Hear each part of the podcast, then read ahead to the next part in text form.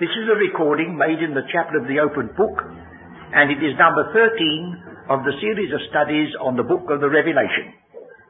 It is our custom at this meeting to read a portion of scripture together, and if you who are listening would care to join us, as we hope you will, will you switch off for a little while and read with us Revelation chapter 2. In our previous study, we were giving a survey of the actual text that we have in the book, giving us the indication of what the millennium is about. And we found, uh, possibly, that it ran a little bit counter to the usual presentation. As we remarked, the word millennium has come into ordinary use so that a town councillor may rebuke somebody else who wants to spend the money of the taxpayers liberally. He says, you're expecting a millennium. But then you see, that's assuming that the millennium is going to be a wonderful place of peace and prosperity and so on. Well, we notice that the Lord who descends from heaven to set up the millennium is coming with a sharp sword with which he's going to make war and fury of the wrath of God. He's going to rule with a rod of iron and we discovered by examining the scriptures that the nations of the earth, instead of willingly submitting like Israel will, Israel is said in Psalm 110, they shall be willing in the day of his power. And we discovered that they shall not hurt nor destroy in all his holy mountain, but we've spread it all over the earth too quickly. The knowledge of the Lord shall cover the earth ultimately, but we, we remembered in the prophet Zechariah that although Israel were a kingdom of priests, so that the very utensils in the kitchen were as holy as those in the temple, yet there were some nations who were going to be visited by a plague, or would have the rain withheld from them because they refused to obey God. Well, that doesn't look as though it's absolutely peaceful and uh, perfectly righteous, otherwise such uh, circumstances could never arise. Well, it, that's a challenge to us to say, I wonder whether we've made other mistakes. Well, one of the finest things to prepare us for studying in the Word of God is to remember it's always possible. I don't think I can quote from memory the words of Oliver Cromwell before a great battle, but he said something to this effect, all that you would think it were possible that you may be wrong. That's all I say to myself and say to you. Because you know, you can read book after book, which without the slightest hesitation knows that the great white throne is the final judgment of all the ungodly that have ever lived. And the great white throne is described as being the second death. Well, it's an extraordinary thing to think that an overcomer, an overcomer should be told that he would not be hurt of the second death if that's the case. If that's the case, I would turn round to a very angel from heaven and say, thank you for nothing, for I have a position in Christ that exempts me from such a, a fate. So we're wrong somewhere. So let's pursue this study a little bit more, shall we? We find by looking at this chapter 20, there, there, there's a company of martyrs that reign, and if you will notice the words that I use, you'll see my predicament when I face this fact. Chapter 20, verse 4. And I saw thrones, and they sat upon them, and judgment was given unto them. And I saw the souls of them that were beheaded for the witness of Jesus and for the word of God, and which had not worshipped the beast, neither his image, neither had received his mark upon their foreheads or in their hands. And they lived and reigned with Christ a thousand years. But the rest of the dead lived not again until the thousand years were finished. This is the first resurrection. Blessed and holy is he that hath part in the first resurrection. On such the second death hath no power. On such, overcomers, on such the second death hath no power, but they shall be priests of God and of Christ, and shall reign with him a thousand years. If the second death is the judgment of all the ungodly that have ever lived, that's an intrusion, for we don't need to be told that. Well now, we read just now, didn't we, the second chapter of Revelation. In the first chapter, John is instructed to send these letters to the seven churches. In chapter 2 and 3, we have the letters. And in the last chapter of the book of the Revelation, this is what I say unto the churches. And the angel who revealed it in chapter 1 is the angel talking to John in chapter 22. It's one book, and everything arises out of and belongs to the seven churches. It's been a mischievous thing to say the seven churches give a panoramic view of Christendom from the time of Christ down to the present day, and then we start prophecy afterwards. Because you see, these seven churches are so intimately linked with the prophecy that you cannot read them without reading what is going to take place in that particular day. So should we just refresh our memory?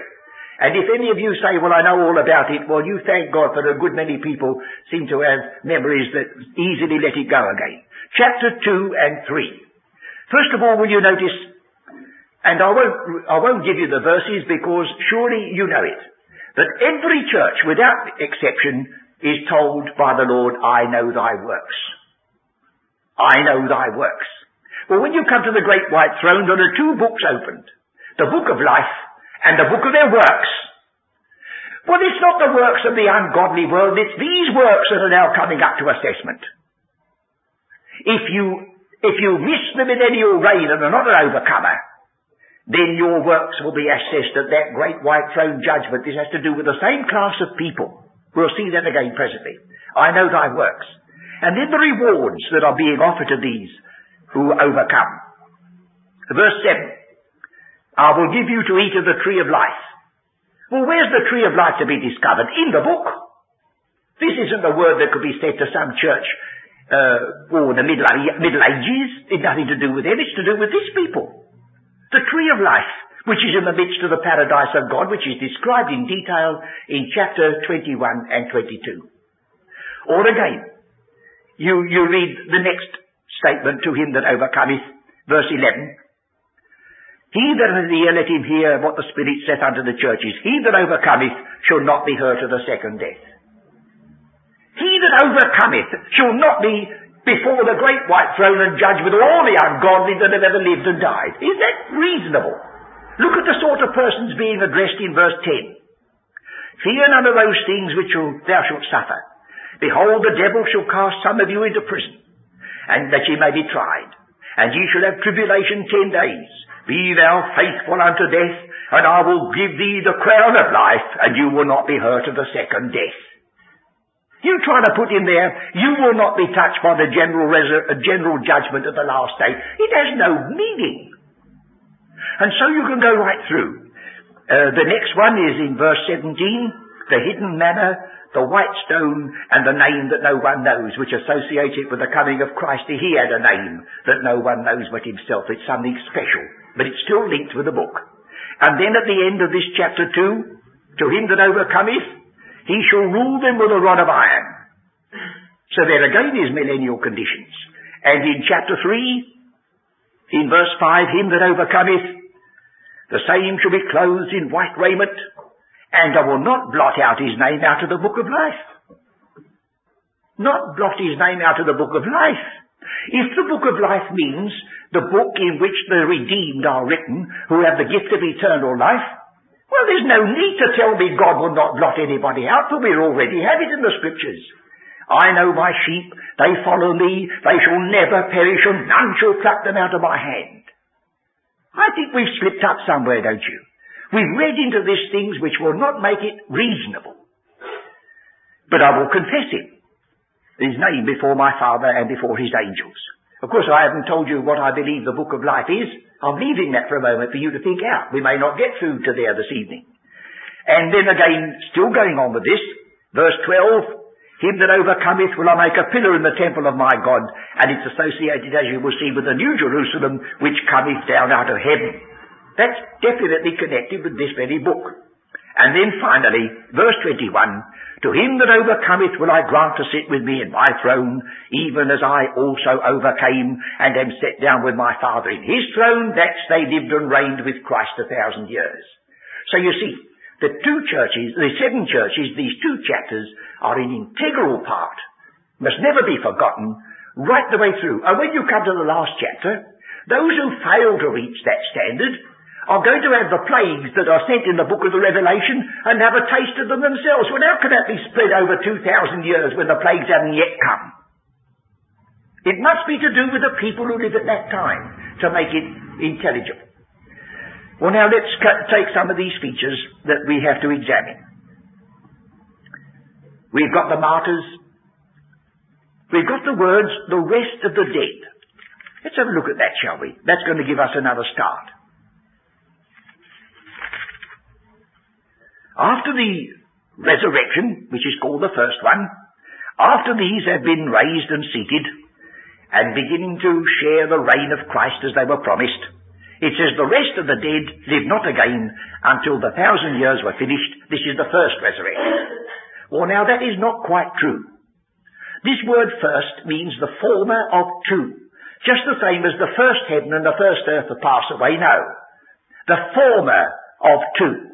The first heaven and the first earth in Genesis 1 verse 1 is never going to pass away. It was the one that was made for the six days, which is the former of the two. And this you'll discover is just the meaning of the Greek word. If you don't believe me, you can look up a concordance or a lexicon. So now we've got a resurrection, and the rest wait for a resurrection. This is the former of two resurrections.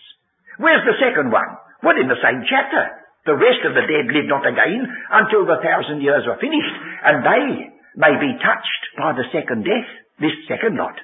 But the others who were overcomers and reigned with Christ, they were assured they would never be touched by the second death. They are kingdom, uh, kingdom of priests. Now it's fitting, you see. But you may say, oh, a horrible thought. I never thought any believer was going to stand before the great white throne. That's because you may have invented your own idea of what the great white throne stood for. You do know in the New Testament, in the epistles of Paul, that the believing church will stand before the judgment seat of Christ, so far as their works are concerned. Well, if they can, so can other believers. It doesn't mean that they're going to be cast into what we call hell.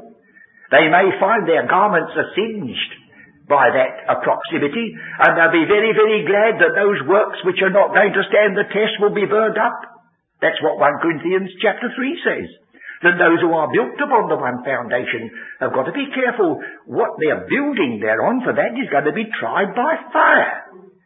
We read into all this such a tremendous lot of argument about hell for the wicked that we've forgotten there is a fiery trial to test the works of the believer. So let's be a little bit patient, shall we, and see whether these things are so. Supposing we examine a little more carefully the meaning of this word, the rest. You say, oh, now here we go again, looking at all sorts of passages. But friends, we are dealing with a holy book. And there is a principle in this book written for our guidance. The words which the Holy Ghost teacheth, comparing spiritual with spiritual. And if you do not put that into practice, you may assume certain meanings which it doesn't stand and you may miss something that is there involved. So we're going to look at one or two passages anyhow. The second chapter of the Acts and the 37th verse. Acts 2, 37. Of course, you understand this is the original word I'm comparing every time. Acts 2.37. Now when they heard this, they were pricked in their heart and said unto Peter and the rest of the apostles. The point I want to make is you'll discover that it's all the same company, always. Peter was an apostle. And the rest of the apostles were apostles. They couldn't help themselves be. You couldn't say, and the rest. They were apostles. The one and the eleven together, you see. Or let's look again at chapter 2, uh, Romans chapter 2, verse 7. Uh, wait a minute.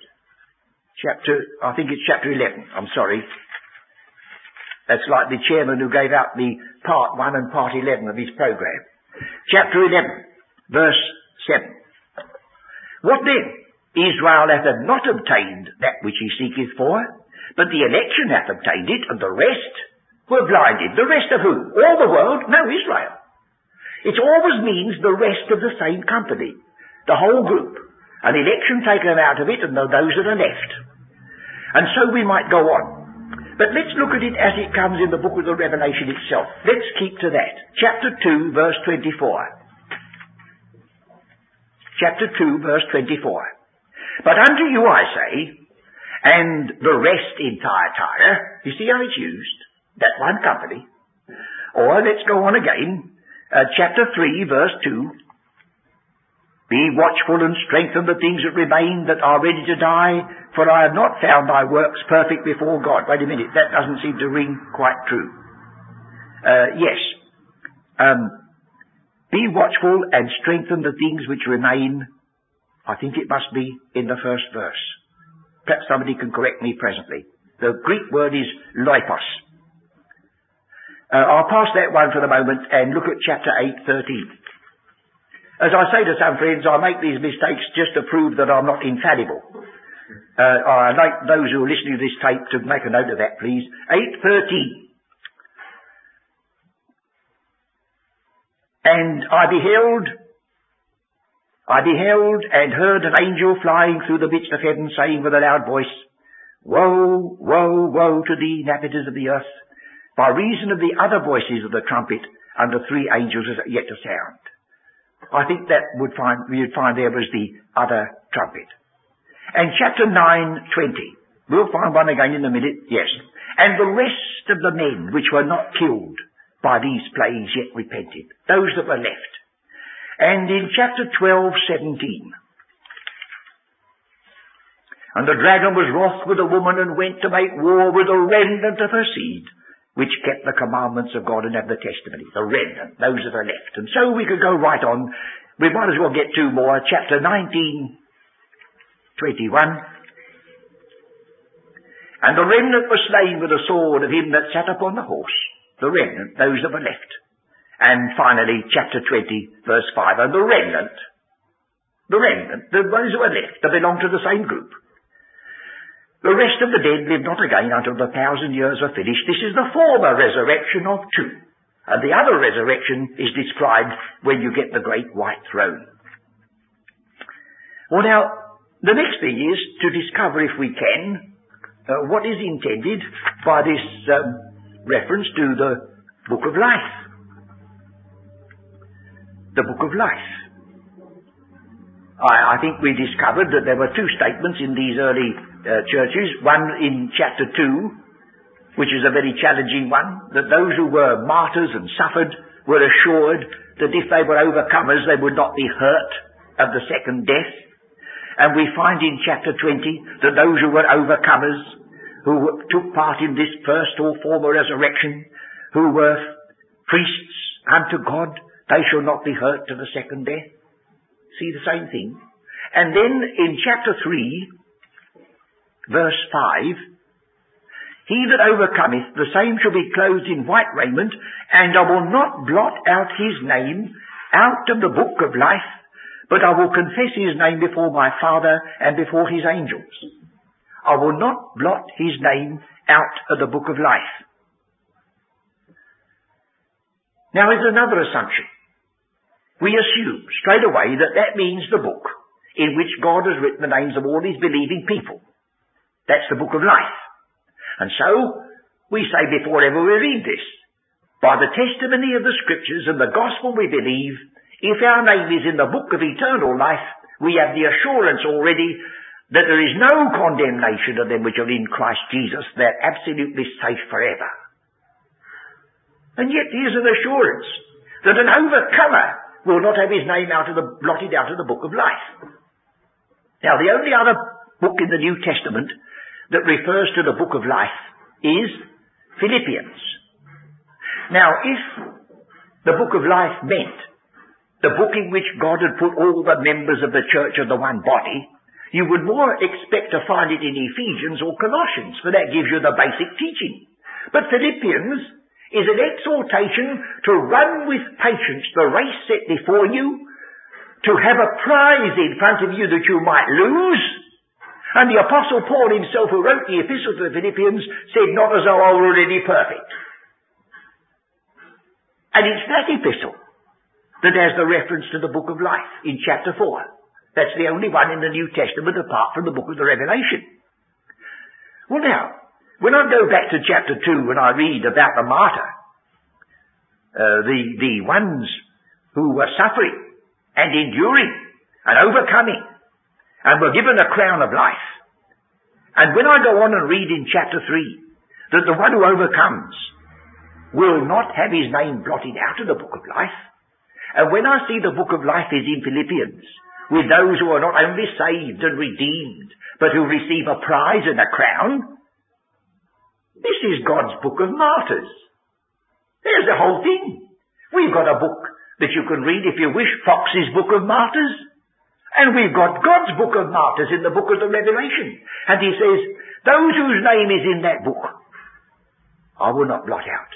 Do you notice, go right back to Matthew the 23rd chapter, that it seems to indicate that God has a record, if we may use such homely terms. It says, um,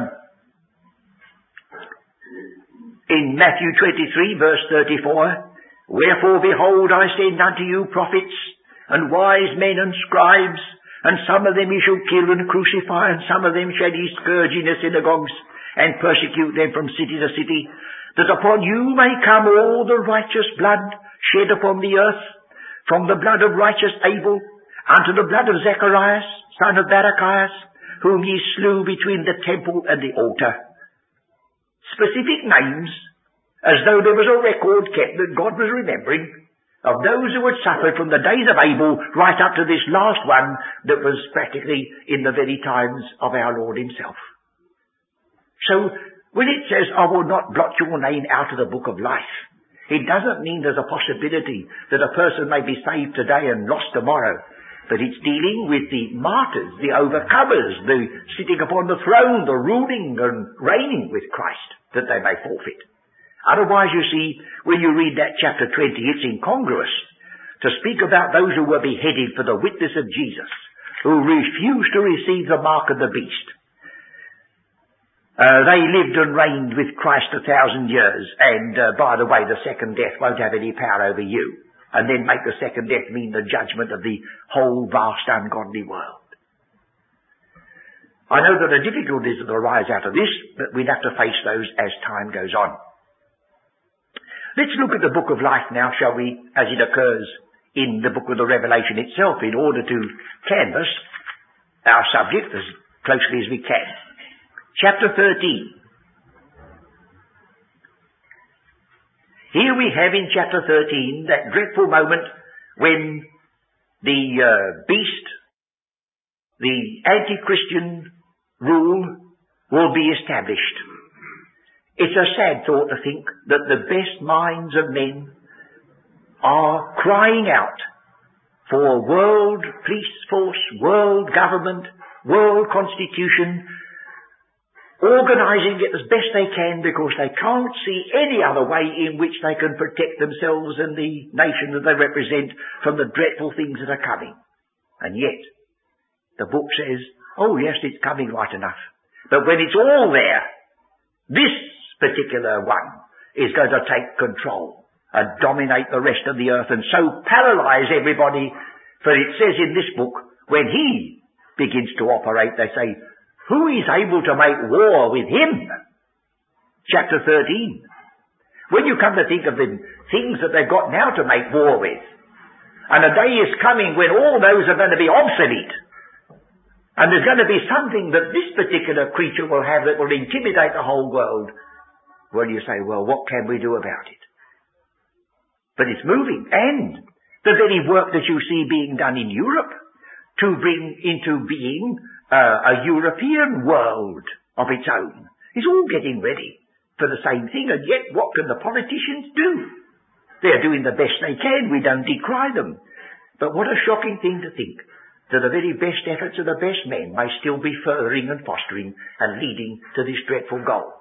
Well, this is, this is the 13th chapter. And it says in verse 7, And it was given unto him to make war with the saints and to overcome them. And power was given him over all kindreds and tongues and nations. That is this anti-Christian beast. Notice the universality of his rule. The very words used in the prophet Daniel of the universal reign of Christ is used here. Kindreds and tongues and nations. And all that dwell upon the earth shall worship him. All? Well, no, not quite, blessed be God. There's a remnant whose names are not written in the book of life of the Lamb slain from the foundation of the world. He that, if any man have an ear, let him hear. A revised translation of verse 10. He that is for captivity will go into captivity. He that is to be killed with the sword will be killed with the sword. Here is the patience and faith of the saints. They're martyrs. If they're destined in the purpose of God to go through it, they go through it. Here's the patience of the saints. They endure it. But those who endure, they reign. Those who exercise this patience, they sit upon the throne.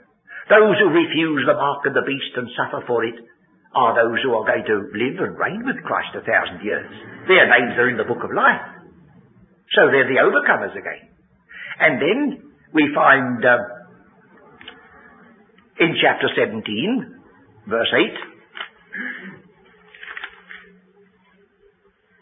chapter 17, verse 8. Here again is this terrific monster being described. And the beast that thou sawest was and is not, and shall ascend out of the bottomless pit and go into perdition. Words that want to be weighed very carefully, otherwise we could soon get tangled up with them. He was. And is not. That was a reference to his being slain and given a deadly wound, and yet he was healed. He ascends. But he goes to perdition. And they that dwell on the earth shall wonder.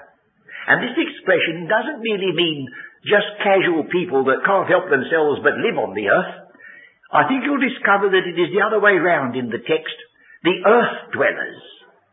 The earth dwellers. A sort of suggestive name for those who have nothing beyond the earth to which to look. The earth dwellers. Whose names were not written in the book of life from the foundation of the world. They shall wonder when they see this.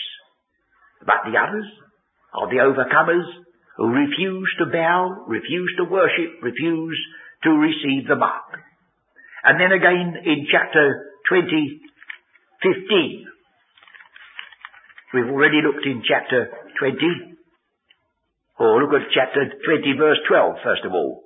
And I saw the dead, small and great, stand before God. And the books were opened. And another book was opened, which is the book of life. Two books. The one is the book of life. The other is the book which judges their works. And the dead were judged out of those things that were written in the books according to their works. Well, we had it seven times over, and considerably more than seven times over in the seven churches.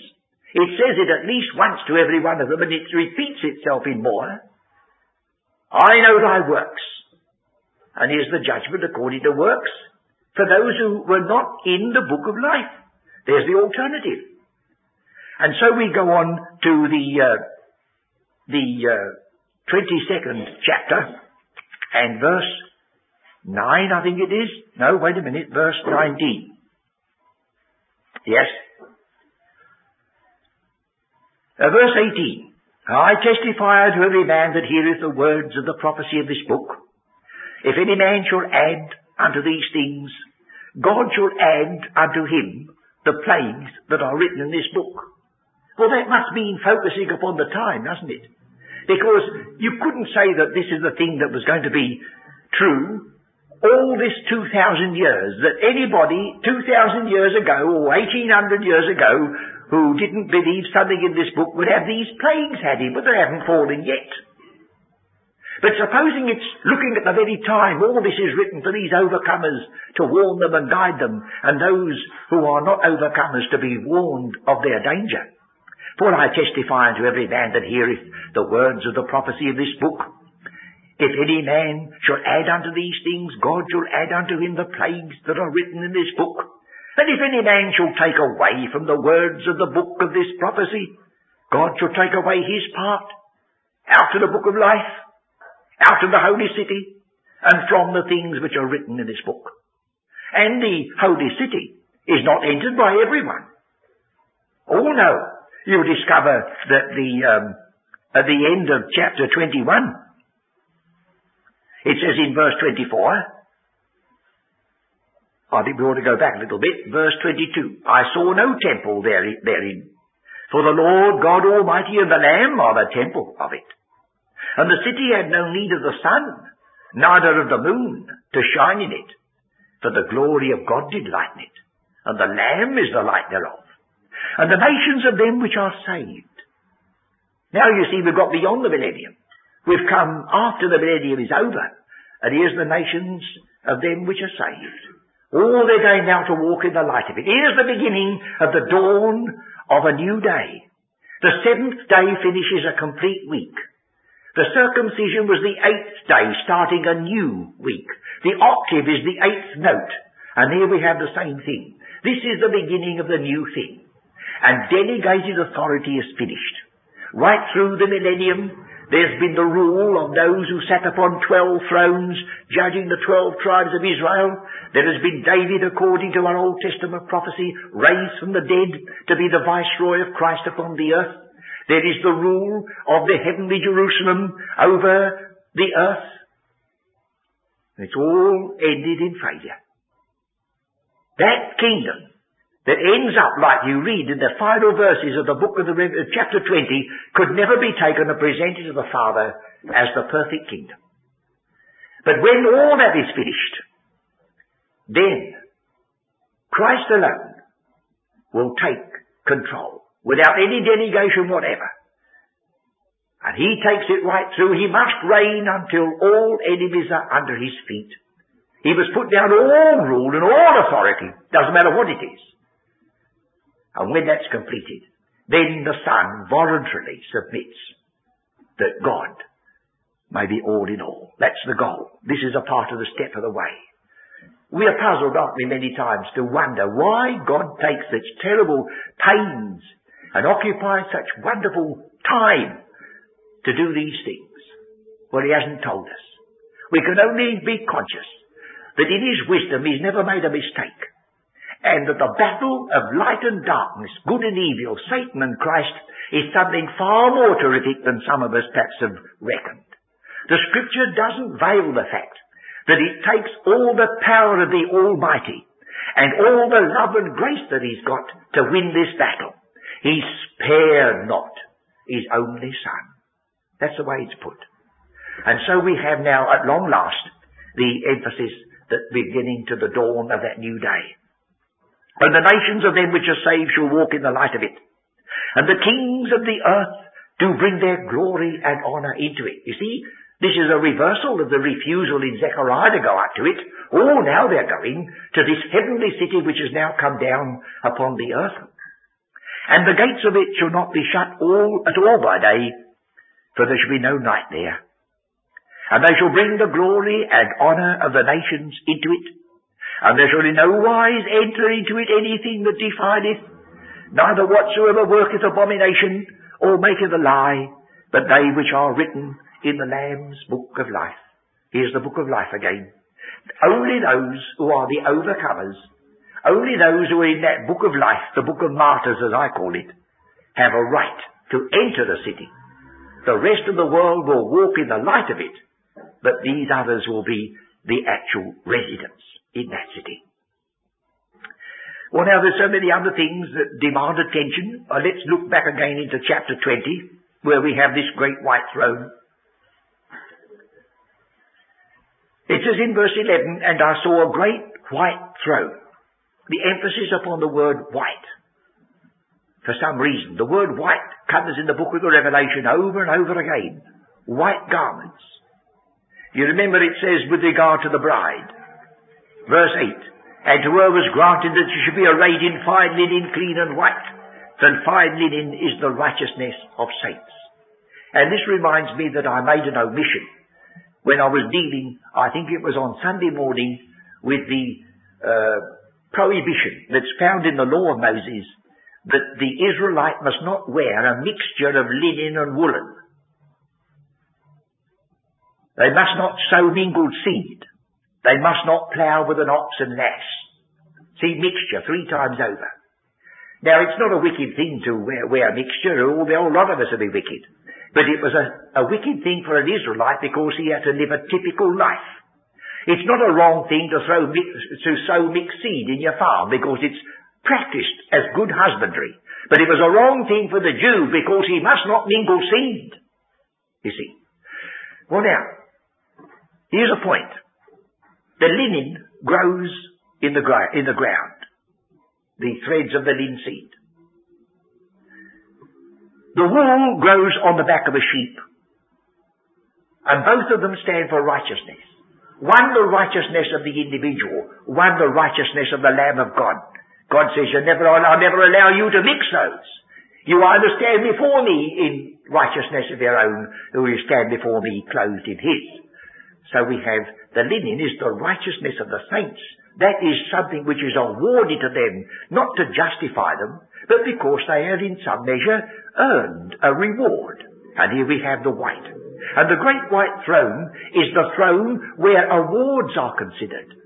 They are either being judged out of the book of life or the book of works.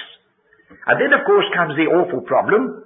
Uh, what about these? They seem to be uh, touched with the lake of fire. Well then you see, that's because we've already invested the lake of fire so far as the believer is concerned with uh, items and features that may not be true. I, I reminded you just now that in 1, I think we ought to see that for ourselves, 1 Corinthians chapter 3, the believer is warned that he will not be exempt from the test of fire. It says in 1 Corinthians chapter 3 verse 10, according to the grace of God which is given unto me as a wise master builder, I have laid the foundation, and another buildeth thereon. But let every man take heed how he buildeth thereon. He doesn't say, I'm doubting whether you're on the foundation. I'm only doubting whether what you build on the foundation will go through the test. Well, what would the test be? Uh, verse 13, every man's work, here it comes, work, shall be made manifest, for the day shall declare it, because it shall be revealed by fire. And the fire shall try every man's work of what sort it is. If any man's work abide which he hath built thereon, he shall receive a reward. If any man's work shall be burned, he shall suffer loss, but he himself shall be saved, yet so as by fire. So you see, it's possible for these to come within proximity of that fire They'll never be cast into it in the sense that they will be eternally lost. But they may get so perilously near to it as to realize something of the awful thing they did when in the day of anti-Christian domination they failed to stand for the truth. They'll be saved. If you're not clothed with the righteousness of Christ and you'll get in proximity of this, you'll be like the devil and his angels, you'll go. But there are others, you remember, that you may have to hesitate a bit if you've got any sense. In Matthew 25, we have the Saviour telling that when he sits upon the throne of his glory and all nations are gathered before him, he's going to divide them as a shepherd divides his sheep from his goats. And don't forget, it's the shepherd who's dividing his sheep and his goats. The goats belong to him just as well. And you remember that you can offer a sheep or a goat in the sacrifices that Moses has obtained. And the difference between these nations is that some visited his brethren when they were in prison and some didn't. Well, you say, that was a shocking thing to neglect them. Oh, yes, I know. But look at the difference between their destiny. Those who said, Lord, when saw we thee in prison? Oh, he said, inasmuch as you did it unto the least of these, my brethren. They didn't even know that they were serving Christ when they did it. They go into eternal life. But the other nations who said, Lord, when saw we thee and not visit, visitor? They didn't do it as they knew, contrary. They go into eternal punishment or everlasting fire. Well, that seems a, a drastic thing for whole nations to be eternally tormented because they didn't visit someone in prison. It, it sounds, it doesn't sound quite genuine, does it? Well, when I look at the word punishment, in Matthew 25, the word kolasin, in ordinary Greek usage, means to prune a tree. Well, I don't know what an apple tree thinks like when he sees the man come along with his pruning shears. He may, I don't know. Uh, but you know, there's no idea of torturing that tree. You're trying to benefit it so far as you can, let light in, get more fruit. So will you let the Saviour explain himself when he says, These shall go away into age-abiding pruning. And when the age is over and the pruning's done, what? They may go into the into what you might call the eternal day. But they missed the millennial reign, they missed the crown, they missed the joy, they missed the reward. There's a good deal of things that we want to think over many, many times before we lump them all together as we've done to the upsetting of the teaching of this book of the Revelation. Then once more, I think there's one or two little bits that may be necessary to speak. Um, It speaks about those who will not be permitted to enter into that um, city. And there are a few words there that I think, yes, in chapter 21, verse 8. Somebody might take me up and say, but you don't mean to tell me that the fearful and the unbeliever and the abominable and the murderers and all that can ever be attributed to anybody except the most abominably wicked. All right, I'll take you up. Would you believe it that this word fearful was used by the apostle Paul when he wrote to his son Timothy and said, Timothy, God has not given you a spirit of cowardice, but of a sound mind. He used the very words. That's the very thing. These drew back when they ought to have stood, and they're called the fearful. And you say, ah, but I've got you the next time because this is unbelievers. But I read in the epistle to the Hebrews of the evil heart of unbelief in departing from the living God of those who were redeemed.